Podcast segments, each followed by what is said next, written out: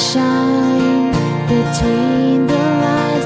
If you would let yourself go, find some place you know you can use your words, use your hands. You can change the world, you just pretend. Express yourself, take a chance, and you'll see who you'll be. It's time to express yourself, where teens talk and the world listens. Presented by Star Style Productions as an international outreach program of Be the Star You Are charity. You'll rock to an hour of adolescent fusion with your teen hosts and on air reporters. Meet and chat with cool celebrities, exhilarating experts, and tenacious teens with subjects regarding anything and everything that you want to know. It's time to kick off the fun with our star teens. Welcome to Express Yourself. Science is everywhere. From the stars that light up the night sky to the intricate patterns on a butterfly's wings, science is at play in all parts of our world, and it is continually making our lives so great. Hello and welcome to Express Yourself. We're a program by, for, and with creative young people, a platform to give teens a voice right here on the Voice America Kids Network. I'm Henna Hundal, and today the theme for our show is Science and Humanities. And I'm Courtney Chung. Express Yourself is produced by Star Style Productions and brought to you as an outreach service of the Be the Star You Are charity. We have a fascinating show lined up for you today as we delve into the world of science and how it's truly important for all of us to appreciate. Wow. Now, I know, Courtney, that you're currently an English major in college. And I wonder, has that shaped your perspective on science at all, or do you still value it just as much? Even as an English major, I still have great respect and interest in the sciences because these researchers and these technological advancements ultimately become part of our society in ways that improve our lives. From cell phones to lawnmowers, from cures for diseases to prosthetic limbs, we've been able to come so far thanks to science. That's very true. Well, with that in mind, we have a reporter, Ryan, here to talk about science careers in the United Nations and how this international community is looking at science innovation to create the solutions for the next generation. Hi, Ryan. Hi, guys. Today I'm going to be talking about a UN body that might not be as well known as the Security Council or UNICEF, but is just as important. The UN Commission on Science and Technology for Development is a subsidiary body of the Economic and Social, Social Council, or ECOSOC, which is one of the six major organs of the United Nations. It was created to provide the General Assembly and ECOSOC with high level advice on relevant science and technology issues. So, what does that mean? As we've said earlier, science is everywhere it literally permeates every facet of our everyday lives. But most of the time, we focus on science from a domestic perspective. We think of technology in terms of how Apple might be making the new iPhone, or we think of science as the advances in energy production being made nationally in the United States. Science and technology doesn't occur in a vacuum. Innovation is never spurred in isolation. Science and technology is a global effort, meaning that global oversight and regulation is an absolute must. So, where does the UN Commission on Science and Technology for Development come into play? As technology contributes to globalization, in which technology gets disseminated across the world, the UN Commission on Science and Technology for Development ensures that developing countries are able to globalize as well. In fact, this institution actually works on sustainable development for over 150 countries and providing advice and technical assistance. Additionally, the Commission serves an instrumental role in strengthening partnership, trade partnerships between countries, making sure that all countries have an equal opportunity to access the newest and most innovative scientific and technological discoveries. And at the same time, and make sure that we're able to pursue new advances in science and technology while making sure that our Earth isn't too negatively affected by climate change and pollution. At the end of the day, science is the key to promoting a future where countries can grow together and gradually become more and more interconnected. And as the world gets closer and closer through the bonds of scientific discovery, hopefully we'll realize that we're not so different from each other after all. Ah, that's those are some really great points, Ryan. And I think you briefly mentioned this idea that science nowadays is a global effort. We've got people working from all different countries to create these innovations. I mean, when we're talking about the Human Genome Project that involves so many people across the world, or all these other inventions that are coming about because so many people are in this together, it kind of makes me ponder a little bit about how we need to, or if we need to, go about regulating this in some sort of manner. How do you personally think the line should be drawn between effective regulation and making sure that we're not kind of dampering the creativeness of scientists who really just want to conduct their research? Well, I think that's an excellent question. And I think that the line isn't going to be exact in every single case. I think that it's important for the United Nations and other international organizations like the World Trade Organization not to necessarily dampen the creative juices of different scientists and to infringe upon different nations' sovereignty, like the right to basically decide what sort of route they want their technology to go towards. But I also think that's important for the international organizations to foster collaboration between the different countries around the world, and also to make sure that these countries realize that their innovation and the technological policies that they pursue don't occur in a vacuum. That if one country decides to pursue some sort of techno- technological policy that could potentially increase global warming, that it's not just their own country that they're affecting, but they're also potentially harming countries around the world. So I do think that it's sort of a yes and no answer that there's going to be times where the United Nations and other international organizations shouldn't step in.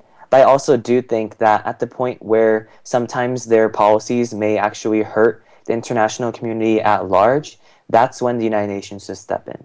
Uh, okay. So you're advocating kind of first a natural system of checks and balances. And if that goes awry, then we can get in more efforts to make sure these uh, this research is staying on track.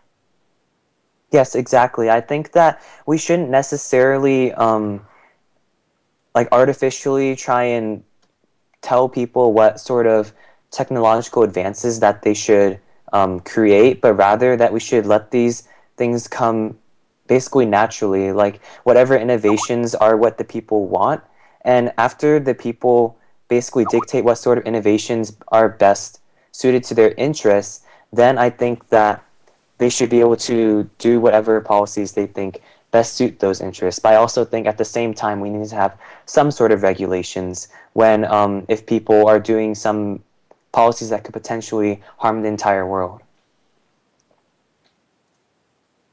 Right, right. So is there has there been anything really specific that the UN Commission on Science and Technology has been doing lately?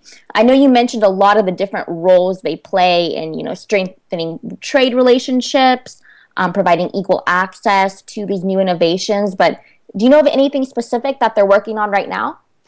Actually, um, one interesting project that this commission has been working on is it's been trying to make sure that with the internet becoming more and more of a global phenomenon, that countries are able to peacefully coexist between one another on this international forum that is the internet. Because there's a lot of incidents where people in, in different countries might launch almost like cyber attacks and um, cyber warfare on one another. And this organization, the UN Commission on Science and Technology for Development, really tries to mediate between these different countries and tries to establish an area where these different countries can peacefully coexist and come to different agreements with one another and realize that the internet isn't necessarily a place where they have to compete with one another, but they can actually build each other up instead.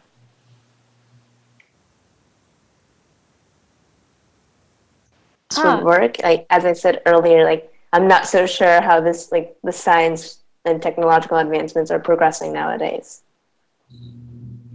Um, Well, I do think that um, science and technology is advancing in such a way that it's no longer, as I said before, just occurring in a vacuum, but rather I think that it's more of an international sort of perspective that science is going. So I think that it's important for um, us as a nation and as an international community to reali- realize that um, we need to come together as an international community to promote these scientific advances and make our world stronger as a whole. Okay, thank you so much, Ryan, for that great segment. I'm Courtney Chung. During the break, be sure to visit www.expressyourselfteenradio.com to see photos, descriptions, links, and more. If anyone wants to start a club, BTSYA, at your school, please email our producer for information at cynthia at bethestaryouare.org. And I'm Henna Hundal. Stick around for our next segment, where we get to welcome on an outstanding researcher and professor who's really making waves for his work. Stay tuned.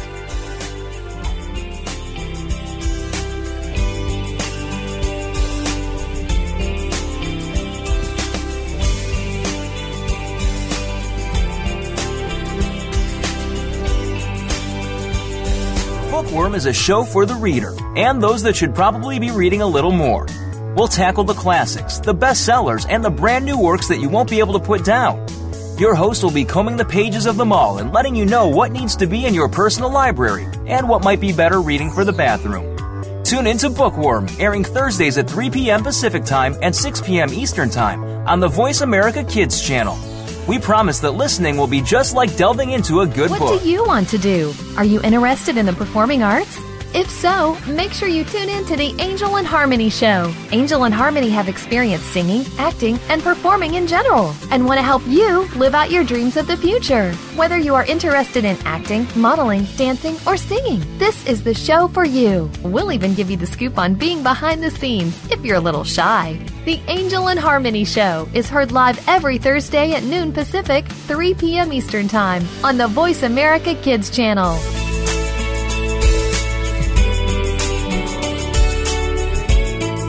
Keep it right here. You're listening to Voice America Kids. You're listening to Express Yourself on the Voice America Kids channel, where teens talk and the world listens. Express Yourself is produced by Star Style Productions, LLC, as an international outreach program of Be the Star You Are charity. For more information about our show, visit ExpressYourselfTeenRadio.com. Now, back to our star teens. You are listening to Express Yourself on the Voice America Kids Network, brought to you by the Star charity. I'm Courtney Chung. And I'm Henna Hundal.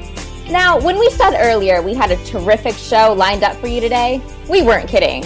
I have the absolute honor of welcoming on a remarkable guest who actually welcomed me into his research lab this summer.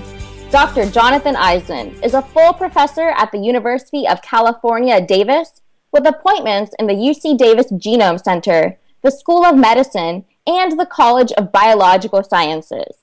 Dr. Eisen's research focuses on communities of microbes and how they provide new functions to each other or to a host.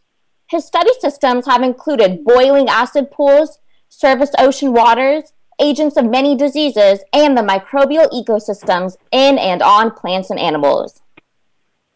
Dr. Eisen is also coordinating the largest, largest microbial sequencing project to date, a genomic encyclopedia being done at the DOE Joint Genome Institute, where he holds an agent appointment.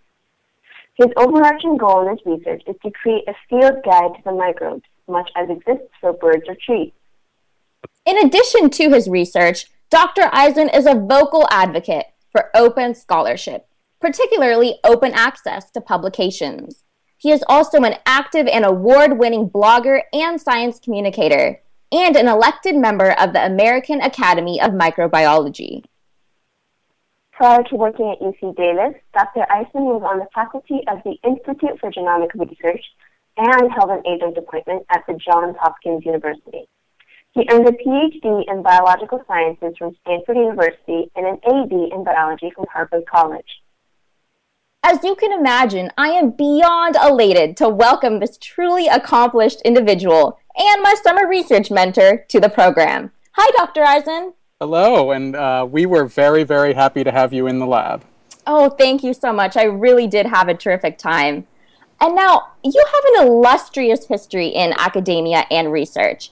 And I'm wondering, can you briefly describe maybe some of your predominant areas of research over the years? Maybe before you got involved in studying microbes? There, there was no before. Um, mostly, I've been obsessed with and interested in microbes since um, I kind of wandered into a research lab as an undergraduate that was studying these incredibly strange creatures that live in the bottom of the ocean called giant tube worms.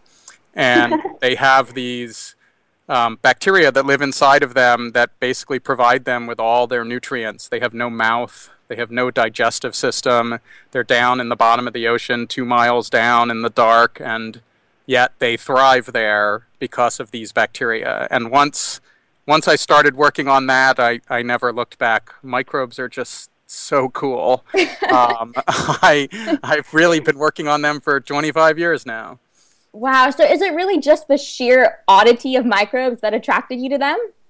I think so. I mean, I think that um, in part because you can't see them in the normal world without the aid of a microscope. That is basically how they're defined that I found them really intriguing. It's kind of similar to studying particles inside atoms and studying galaxies far, far away. You know, they're all around us, they're really important, but we needed sort of alternative tools to study them because you can't see them in their normal day to day lives.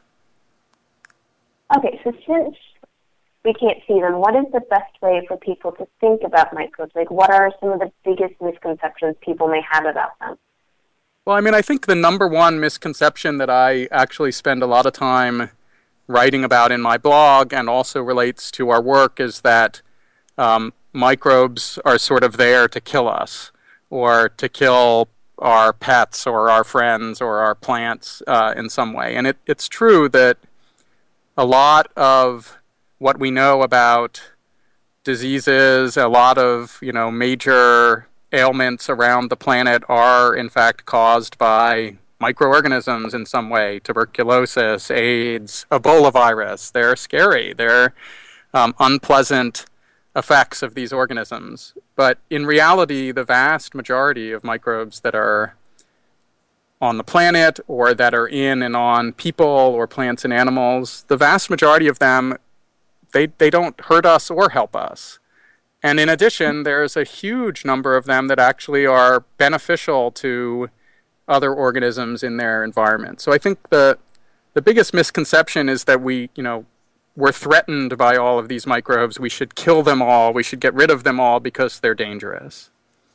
Ah, yeah. So speaking of beneficial microbes, actually running along the heading of your lab website is a really awesome quote, I thought. It's may the microbes be ever in your favor. um, yeah, I guess uh, I like taking things from popular culture and replacing some part of them with microbes in some way. So um, I was watching one of the one of the Hunger Games movies. I don't remember which one, and I, I came up with that. Ah, well, it's quite terrific. So, what are some of the ways that people can keep their microbes in their favor or in good shape? I, I imagine that one is probably not to overuse antibiotics, right?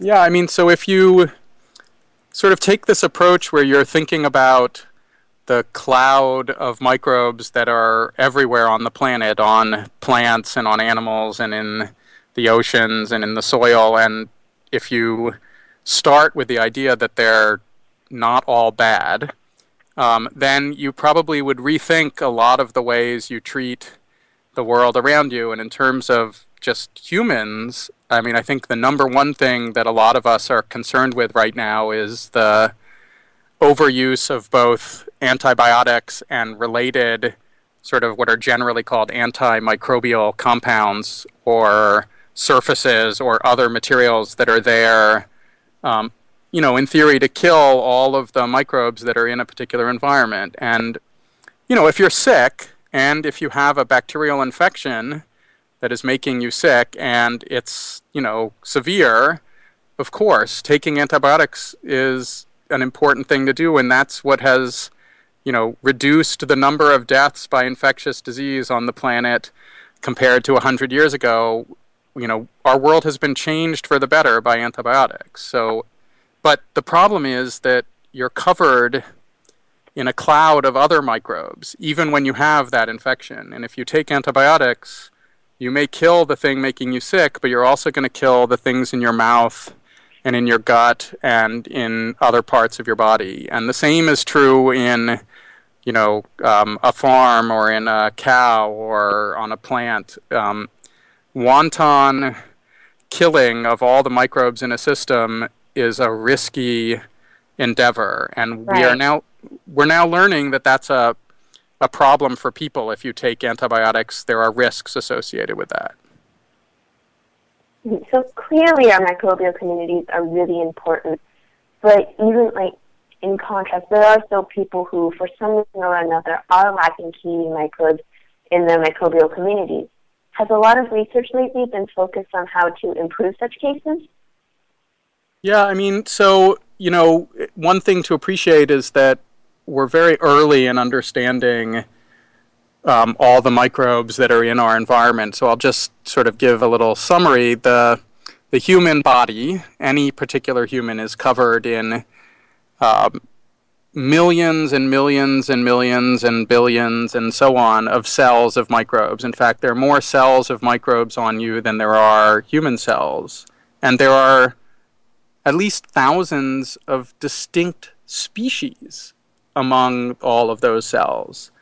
And we're just beginning to get an understanding of which microbes to expect in different parts of the body, and that there are different ones on your elbow, from your tongue, from your ileum, from your, you know, tooth, um, and all the different parts of you. And it's sort of the equivalent of when the first explorers went to some island where they didn't have a catalog of the organisms on that island and they brought back you know uh, 20 trays of samples to some museum somewhere and the people got those trays and they said oh my god this is amazing. Um, and and then someone brought back samples from an island where there had been a volcano right and and there's many fewer organisms. And that's where we are now. We we know um, that there are many human um, ailments where the microbial communities that are in different parts of the body are different than in healthy people Right. and and we have some idea that that difference contributes in some cases to the health effects. So I'll give you the best example of this is um, this classic now Clostridium difficile infections that some people get and they persist even in the face of antibiotics. And those kill 10, 20,000 people in the United States a year. wow. Um, it's really horrible infection. It gives you persistent gastrointestinal problems, and people can have this for 10, 15 years. oh my goodness. That- And and nobody had any good way to cure people of this um, until recently. People started to sort of rediscover an old treatment that had been used occasionally but not widely, um, called fecal transplantation where it is exactly what it sounds like. Um, you're taking microbes out of uh, someone's stool, cleaning it up a little bit, and delivering it via tube to a recipient. yeah. And it, and it may sound gross, and it is kind of gross, um, but it has apparently a 95% success rate in curing C. diff infections. Wow. Well, thank you so much, Dr. Eisen, for sharing all this insight. We're going to be continuing this conversation, and you brought up some really valid points for us to reflect on. During the break, be sure to check out Dr. Eisen's blogs at phylogenomics.blogspot.com and his lab site at micro- microbe.net. I'm Henna Hundal. And I'm Courtney Chung. Also visit us at our radio site at expressyourselfteenradio.com and our Tumblr page at atsiaradio.tumblr.com.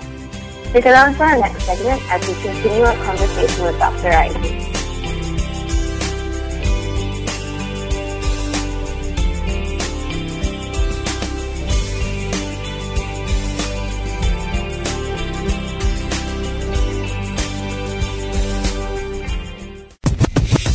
What about the world concerns you? Is it future success? Is it world issues? Are you just looking to change the world in general?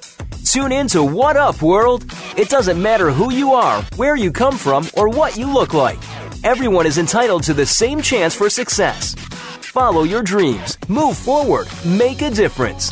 Tune in to What Up World every Friday at 2 p.m. Pacific Time, 5 p.m. Eastern Time on the Voice America Kids channel.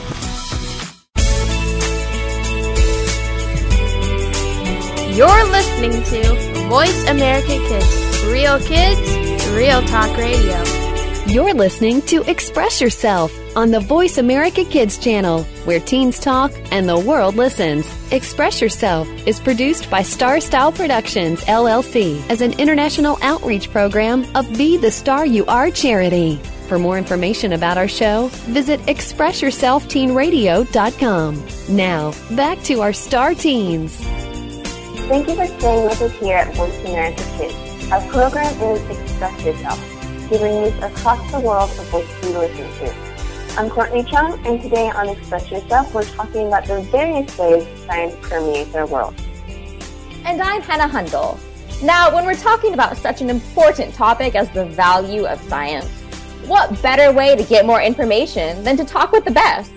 I am so thrilled that joining us again is Dr. Eisen, full professor at UC Davis and head of the Eisen Lab in the UC Davis Genome Center, and also an enthusiast of microbes. One of his golden lines goes Microbes are not here to help us or hurt us, they are here for themselves. Great reminder. That's something to think about. And now, in the previous segment, we were talking about really your infatuation with microbes. And it seems like this is something that has been running in your blood for so long. I think you even mentioned that way back in the ninth grade, you had a premonition that you wanted to get into the side of science. Is that right? Well, I don't I don't remember it. So, um, but I was digging through a box of my stuff that my mother made me take from her house, and I found a paper from ninth grade English class of all things, and it was you could invent your own question and then answer the question. And I'm sure all the other students in the class asked, you know, normal questions of some kind, and and mine because I'm such a dork, I guess, um, was describe a step in the evolution of a bacterium. And then I answered that. I don't remember this at all, but clearly I was thinking about this a long time ago. Wow, wow, that is so incredible. And you know, I mean, you have this love affair with microbes and you're so accomplished in that regard, but I feel like that's not the complete picture of you because you're also a strong advocate for science communication, taking research and results beyond the scope of the laboratory. Why do you think that is so important? Well, I mean, I think uh, science communication in general is really important in every aspect of science, of course. I mean, teaching science, if you just give people a list of facts to memorize, they're probably going to quit science relatively quickly. So I think um, even when you're communicating with colleagues, you know, it, it's not um, something that you just know how to do. You have to practice it, you have to learn how to do it. And I've become really, really interested in communicating more broadly to, you know, the amateur scientists and to the public about not just about science, you know, facts and things like that, which I actually am somewhat less interested in than the process of science. How does it actually work? And I think that's what will enable people to understand when a new scientific finding comes out that it's not magic. Right, right. And you mentioned even reaching out to the general public. And you know, you share your projects, your body of work, your views with the world, you know, through blog posts and through social media. So are those efforts part of this outreach to colleagues or to the general public? The great thing is it's to everyone, right? I mean, the great thing about social media and the web is um, if I write a blog post, I can have it seen by my colleagues who I work with, by the students in my lab, by um, funding agencies if I want them to know what I'm working on, and also by the public. And as long as you write it in a way that isn't, you know, filled with jargon and you know um, too confusing, you can Right. reach you can reach all those audiences at the same time. So, if you think such a chasm does exist between, say, researchers and the general public, how can we bridge it? What are what do you think are some of the best ways to solve this issue? Well, so I mean, there are two things that we're doing in particular that I think help with this, um, and one of them relates to what we call openness in science.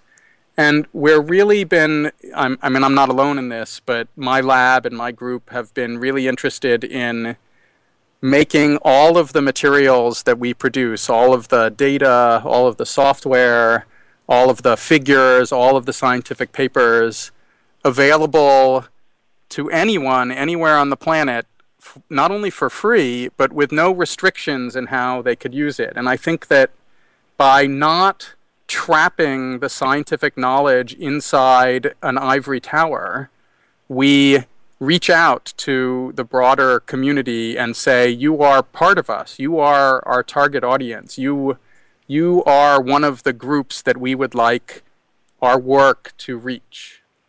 And the second part of this is really um, trying to not draw a line between scientists and others, even in terms of research. So, one of the things that we've been doing a lot of in my group is exploring how to do citizen science projects where people who are not active scientists or never even thought they would do scientific research actually participate in a scientific research project.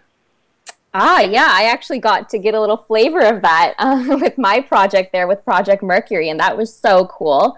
And, you know, when you're talking about kind of putting the scientific information out there for everyone to access, do you ever worry that these scientific advancements are sometimes sensationalized and distorted in the mainstream media in ways that might mislead the public? Well, I mean, that certainly happens and has happened throughout history. Uh, however, you communicate something, there's always going to be someone who will uh, manipulated in some way to their advantage. And I think that right. um, one thing that I like about, quote, open science activities is when a reporter, for example, writes a story about a scientific study. In the past, when scientific papers were impossible to access by the public, they had no way of ground truthing what that reporter was saying about the scientific study. But mm-hmm. now, with with our you know with open scientific publications, anyone can go see the original scientific study, and it's a way of sort of keeping people in line uh, when they go overboard in terms of what they're claiming the scientific study says. Anybody can actually go see it. So, in in line with what you've been saying about like this open science idea, I know you've taken a public stand in favor of open scholarship, particularly open access to publications. Can you elaborate on what this entails and how this has changed from, say, in the past? Yeah, so in the history of scholarly publishing, in, in you know a couple hundred years ago, it was very expensive to publish a book or a journal with a collection of papers, and the only way that you could do that was to charge libraries or individual people you know, reasonable amounts of money to pay for the printing of that work. And with, with the internet, that's no longer true. That's just not a necessary component of distribution of knowledge. And what has happened in the last 10 to 20 years has been an expansion in new approaches to distributing scholarly knowledge, scientific papers, for example. And in the scientific paper arena, there's been a movement for something called open access to the literature. And what that basically means is that the scientific paper will be both freely available, that is, at no charge to the reader, and will be, perhaps more importantly, available with no restrictions in how it can be used. So you could create a database of all the scientific papers that are open access, and you could analyze that database and publish your findings without violating any laws. Ah, okay. And I know you've already personally taken some steps to promote this open access, particularly with your involvement in the journal PLOS Biology. Could you tell us a little bit about that? How are you active with that journal now? um, so, there's been um, a few sort of steps and pushes in the scientific community to make the scientific literature more openly available. And about um, more than 10 years ago now, there was the creation of something called the Public Library of Science, which now goes by the abbreviation PLOS. Um, that was created actually by my brother and two colleagues of his. Oh, cool. Um, he's a professor at Berkeley. Um, and after you know a, a, few family arguments and a few baseball games where we argued with each other, um, I was starting to become convinced that this was a useful thing. Uh, and then we actually had a family medical emergency where I was unable to access the medical literature that was relevant to the emergency, and I suddenly realized why open access was important. Oh wow, wow, that's great. A personal connection and, to that. And so yeah. PLOS Biology is one of the journals that has come out in um, that publishes all of its literature openly and freely available. And I have been involved with them for the last 10 years. Wow, wow. I am just stunned. Thank you so much, Dr. Eisen. I am profoundly grateful for you taking your time to give us your take on these matters. I've truly enjoyed our discussion today, just as much as I loved getting to do research in your lab this summer. Thank you again. I'm Henna Hundal. During the break, be sure to check out Dr. Eisen's blogs at phylogenomics.blogspot.com and visit his lab site at microbe.net.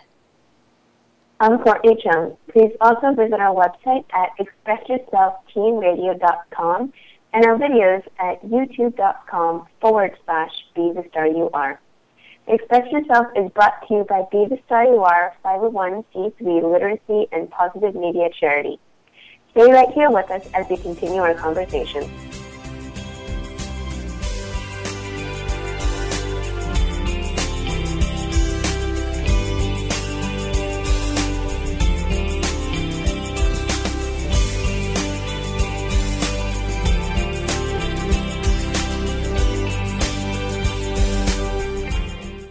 Tune in to Dinosaur Detectives with Little Miss Dinosaur, Anna Dubois. We'll not only learn about dinosaurs, but also about fossils, ancient civilizations, and ask questions from paleontologists. You'll learn about science in general with an emphasis on paleontology and dinosaurs. Anna hopes that this show will start or increase your awareness and interest in the field of science. Dinosaur Detectives can be heard every Wednesday at 7 p.m. Eastern Time, 4 p.m. Pacific Time on the Voice America Kids channel.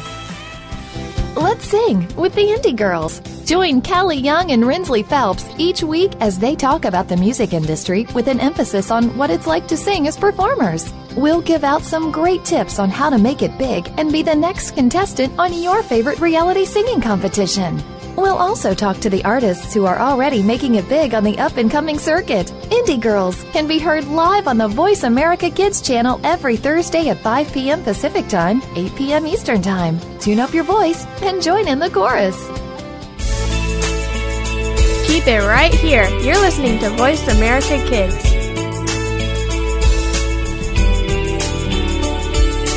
You're listening to Express Yourself on the Voice America Kids channel, where teens talk and the world listens. Express Yourself is produced by Star Style Productions, LLC, as an international outreach program of Be the Star You Are charity. For more information about our show, visit ExpressYourselfTeenRadio.com. Now, back to our star teens. Welcome back. Thank you for staying with us here at Voice America Kids. I'm Henna Hundal, and today our theme is science and humanities. Now, we've been talking a lot about different science themes for the whole show, and I couldn't agree more that developing a respect for science is critical, given how much it enhances our lives. So something that really stood out to me before when we were talking about science communication, and it was that we seem to get the best results when we merge science and humanities. Oh, I totally agree, Courtney. And I love how there's so many ways to do it. Whether it be writing scientific articles, thoughtful science reporting, as Dr. Eisen was mentioning, or even talking about science on the radio like we are right now. Integrating humanities with science is key to reaching a mass audience. That's a good point. And speaking of that, it sounds like it's just the right time for another Health with Henna segment. So would you like to take it away? I would. Thank you, Courtney. I am thrilled to be doing another segment today of Health with Henna, as part of my mission is to empower the new generation to lead active, healthy lives. I believe that if teenagers can get off on the right foot by making healthy lifestyle choices, then there's no telling what we'll be able to accomplish. Now, I can truthfully say that in all of my years of health advocacy, I don't think I found a better medium to get my message through than radio. When we're talking about the fusion of science and humanities, my quest to revive healthy lifestyles has been enhanced so greatly by the fact that I have platforms to carry it out on. And I'm eternally grateful for that. When I began the Health with Henna segment here on Express Yourself, my vision was to take the hard facts, the hard research, coming out in esoteric journals and from scientific communities, and I wanted to frame that research in a way that was more comprehensible and appealing to young people. I can't even relate to you how thrilled I was to begin doing that. And even today, I'm still just as heavily engaged in this work. Now, of course, some negative thinkers might say that my mission to effectuate a broad scale shift toward health consciousness is hopelessly idealistic. After all, a lot of unhealthy behaviors are still so prevalent in our society right now. However, I'm the type of person to keep my eyes on the prize and take things just one step at a time. If I can impact even one individual to make a small incremental change in their life, then I would consider my health advocacy work a job well done. Maybe, just maybe, you can be that person today. Ready? Here's the deal. Wherever you're living, whatever your age, whatever may occupy your time, chances are you probably are spending quite a bit of time sitting. In fact, it's been reported that the average American spends more hours sitting down than even sleeping. If you go to school full time, then undoubtedly you know the restlessness that accompanies sitting at a desk for hours on end. But there's more to the picture than just how uncomfortable it can be to sit down for prolonged periods of time. In fact, a multitude of health problems are actually associated with sitting down for too long, including, but not limited to, higher cholesterol levels, preconditions to cardiovascular disease, and blood pooling in the legs, which can negatively impact the endothelial function of the arteries. Now, initially, this may be a cause of real discouragement to you. After all, we really can't help the fact that many of our jobs, activities, and commitments nowadays require sitting down at a desk. However, I'm here to tell you that you can halt that discouragement right in its tracks because, lucky for you, researchers from the University of Indiana have taken a look at ways that we can prevent the negative effects of prolonged sitting. Here are the facts. A team led by postdoctoral researcher Saurabh Thosar conducted two research trials, each composed of 11 non obese healthy men between the ages of 20 and 35. In the first trial, the men could only sit for three hours, with no leg motion permitted. In the second trial, the men also sat for three hours, but each hour they were allotted a five minute time block to walk on a treadmill. After each of the trials, the researchers assessed the different effects of the trials on the men by using a blood pressure cuff and ultrasound technology to measure the functionality of the femoral artery. So, ready for the cool part? Well, the researchers found that the men who took brief walking breaks during the large sitting block had their arterial function remain the same. On the contrary, during the trial that the men did not walk at all, their arterial function declined. Now, this study is going to be published soon in the journal Medicine and Science in Sports and Exercise. But as you can imagine, it's already been making headlines. Perhaps it's because we now all feel like we have a valid reason to get up for those stretch breaks in between our intense hours of work and study. Quite frankly, I was really intrigued and happy when I came across this study. For me personally, I know that light physical activity to chunk up the endless amount of sitting is definitely going to be on the agenda. It's important for me to take care of my health so I'll be applying this in full swing. And I'm truthfully hoping you'll be joining me. That was a fantastic segment, as, as always, Henna. And I had a couple of questions. So you mentioned that you have been doing, you have been in part of the health advocacy for years. So how exactly did you get into it? Ah, yeah, yeah. So I believe it dates all the way back to eighth grade. Wow, it's quite remarkable to think about it. Wow. You know, you're sitting as I am, a senior in high school now, and just kind of reflecting on all my experiences. But yes, I believe it's all the way dating back to eighth grade when I first got a monthly opinion column in the local newspaper. And so for that opinion column, I was addressing youth issues in the community. And clearly that required me really getting out there, reaching out to people, talking with people, kind of getting a clear understanding of these problems as they related to the people that lived around me. And what I mm-hmm. started noticing more and more as I was doing these columns was that I was talking about health issues so much, you know, different things that I noticed youth doing that I felt were worthy of addressing in the paper. And so the more and more I was writing about these health issues, the more I realized that, wow, I really am passionate about this. And so now I've kind of taken that and made it the locus of my mission and almost of my life. That's really fantastic. And I have been noticing, like in social media, just among my friends, really, that there has been a larger movement towards like being healthy and staying like in shape, getting enough sleep, even with like school, college lifestyle. But at the same time, I know there there's still people who are completely resistant. Like I see them, like they're always complaining about, oh, I never have time to go to the gym. I'm gaining a lot of weight, but I don't really want to do anything about it. What advice, like what, how, if you got a letter for your column, how would you tell them to take that first step? Ah, yeah, you bring up a number of great points here.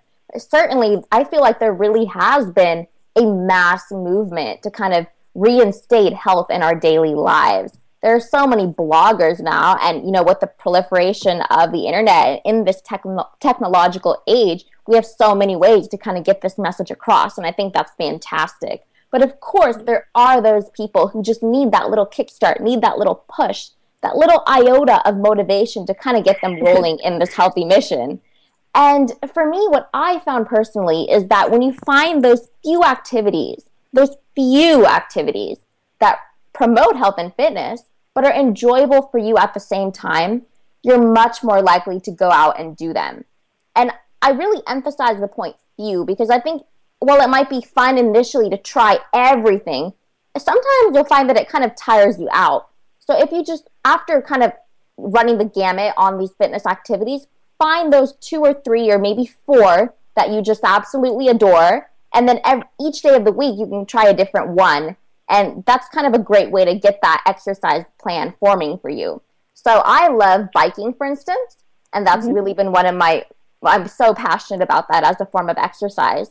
And so I always, you know, take time to go take a quick bike ride or take a quick walk to kind of break up those long periods of sitting because, again, as the study emphasized, if we can not make sure we're not sitting for really long periods of time. That's one great way to make sure we're staying healthy. And that's so important for teenagers too because we're young we're growing we need to keep our bodies healthy. So get out there do something fun. Don't sit down for too long. Well thank you Henna so much for this information and the advice. As always i really enjoyed speaking with you about some very critical science health and humanities related topics today and as always, all good things must come to an end, and this show gave us insight on appreciating the world around us through science and humanities. Thanks to Star Star Productions, Cynthia Bryan, Be the Star You Are, and Kidstar for producing the show where we empower kids. Thanks to our Voice America Kids crew, especially Perry Damone and Bruce Goldstein. Thanks to our guests and reporters from across the world, and thank you, our listeners, for making us a top-rated program. I'm Courtney Chung, and I'm Henna Hundal. You have been listening to Express Yourself, an on air global community where teens talk and the world listens. For more info on our creative community, go to btsya.org. Until next week, remember be kind, be a science star, and be here. Speak up. Thanks for joining out us this week and on Express, express yourself. yourself. Produced by Star Style Productions LLC as an international outreach program of Be the Star You Are charity. For more information about our show, be sure to visit expressyourselfteenradio.com. Please join us again next Tuesday at noon Pacific Time, 3 p.m. Eastern, when teens talk and the world listens on the Voice America Kids channel. Until then, remember to express yourself. Stars could shine between the lines if you would let yourself go. Find someplace.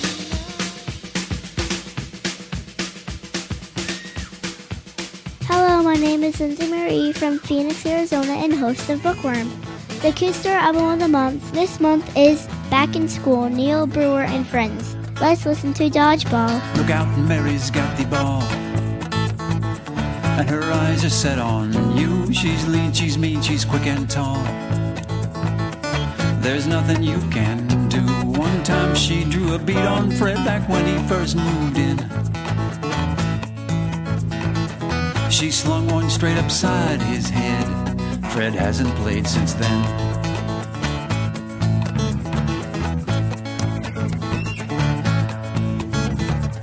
We laughed when we first saw her throw. With that wind up fling and twirl, now every single kid I know tries throwing like that girl, but none of us have matched her way. Perhaps it's in the eyes. We only know that when she plays, we drop like swatted flies. Dodgeball, dodgeball, Mary gonna make us fall. It ought to be against the law. She should even play it all. Dodgeball, dodgeball, Mary sure is beautiful. But friend, I wouldn't tell her that, cause she'll wind up hard. And you'll wind up flat.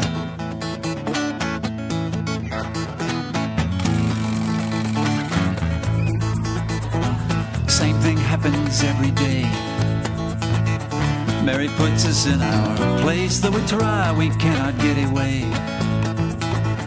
From that Lisa face, each day we wonder who it is she's gonna level first. And when she's through with what she does, we all line up for the nurse. Dodgeball, dodgeball, Mary's gonna make us fall. It ought to be against the law. She should even play at all. Dodgeball, dodgeball, Mary sure is beautiful. But friend, I wouldn't tell her that, cause she'll wind up hard. And you'll wind up flat.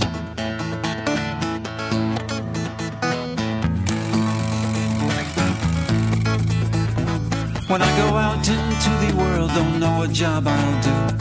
But I can bet I know one girl who's gonna run a wrecking crew. Dodgeball, dodgeball, Mary gonna make us fall. It ought to be against the law. She should even play it on. Dodgeball, dodgeball, Mary sure is beautiful. But friend, I wouldn't tell her that, cause she'll wind up hard. She gonna wind up hard. She gonna wind up hard.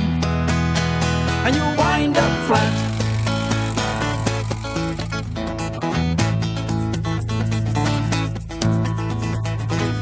Look out, Mary's ball. And her eyes are set on you. The Kid Star album of the month is Back in School by Neil Brewer and Friends. All musical proceeds Neil Brewer and Friends received are donated to the Harvard Stem Cell Institute to put an end to muscular dystrophy. For more information, go to the Kidstar website www.kidstar.org.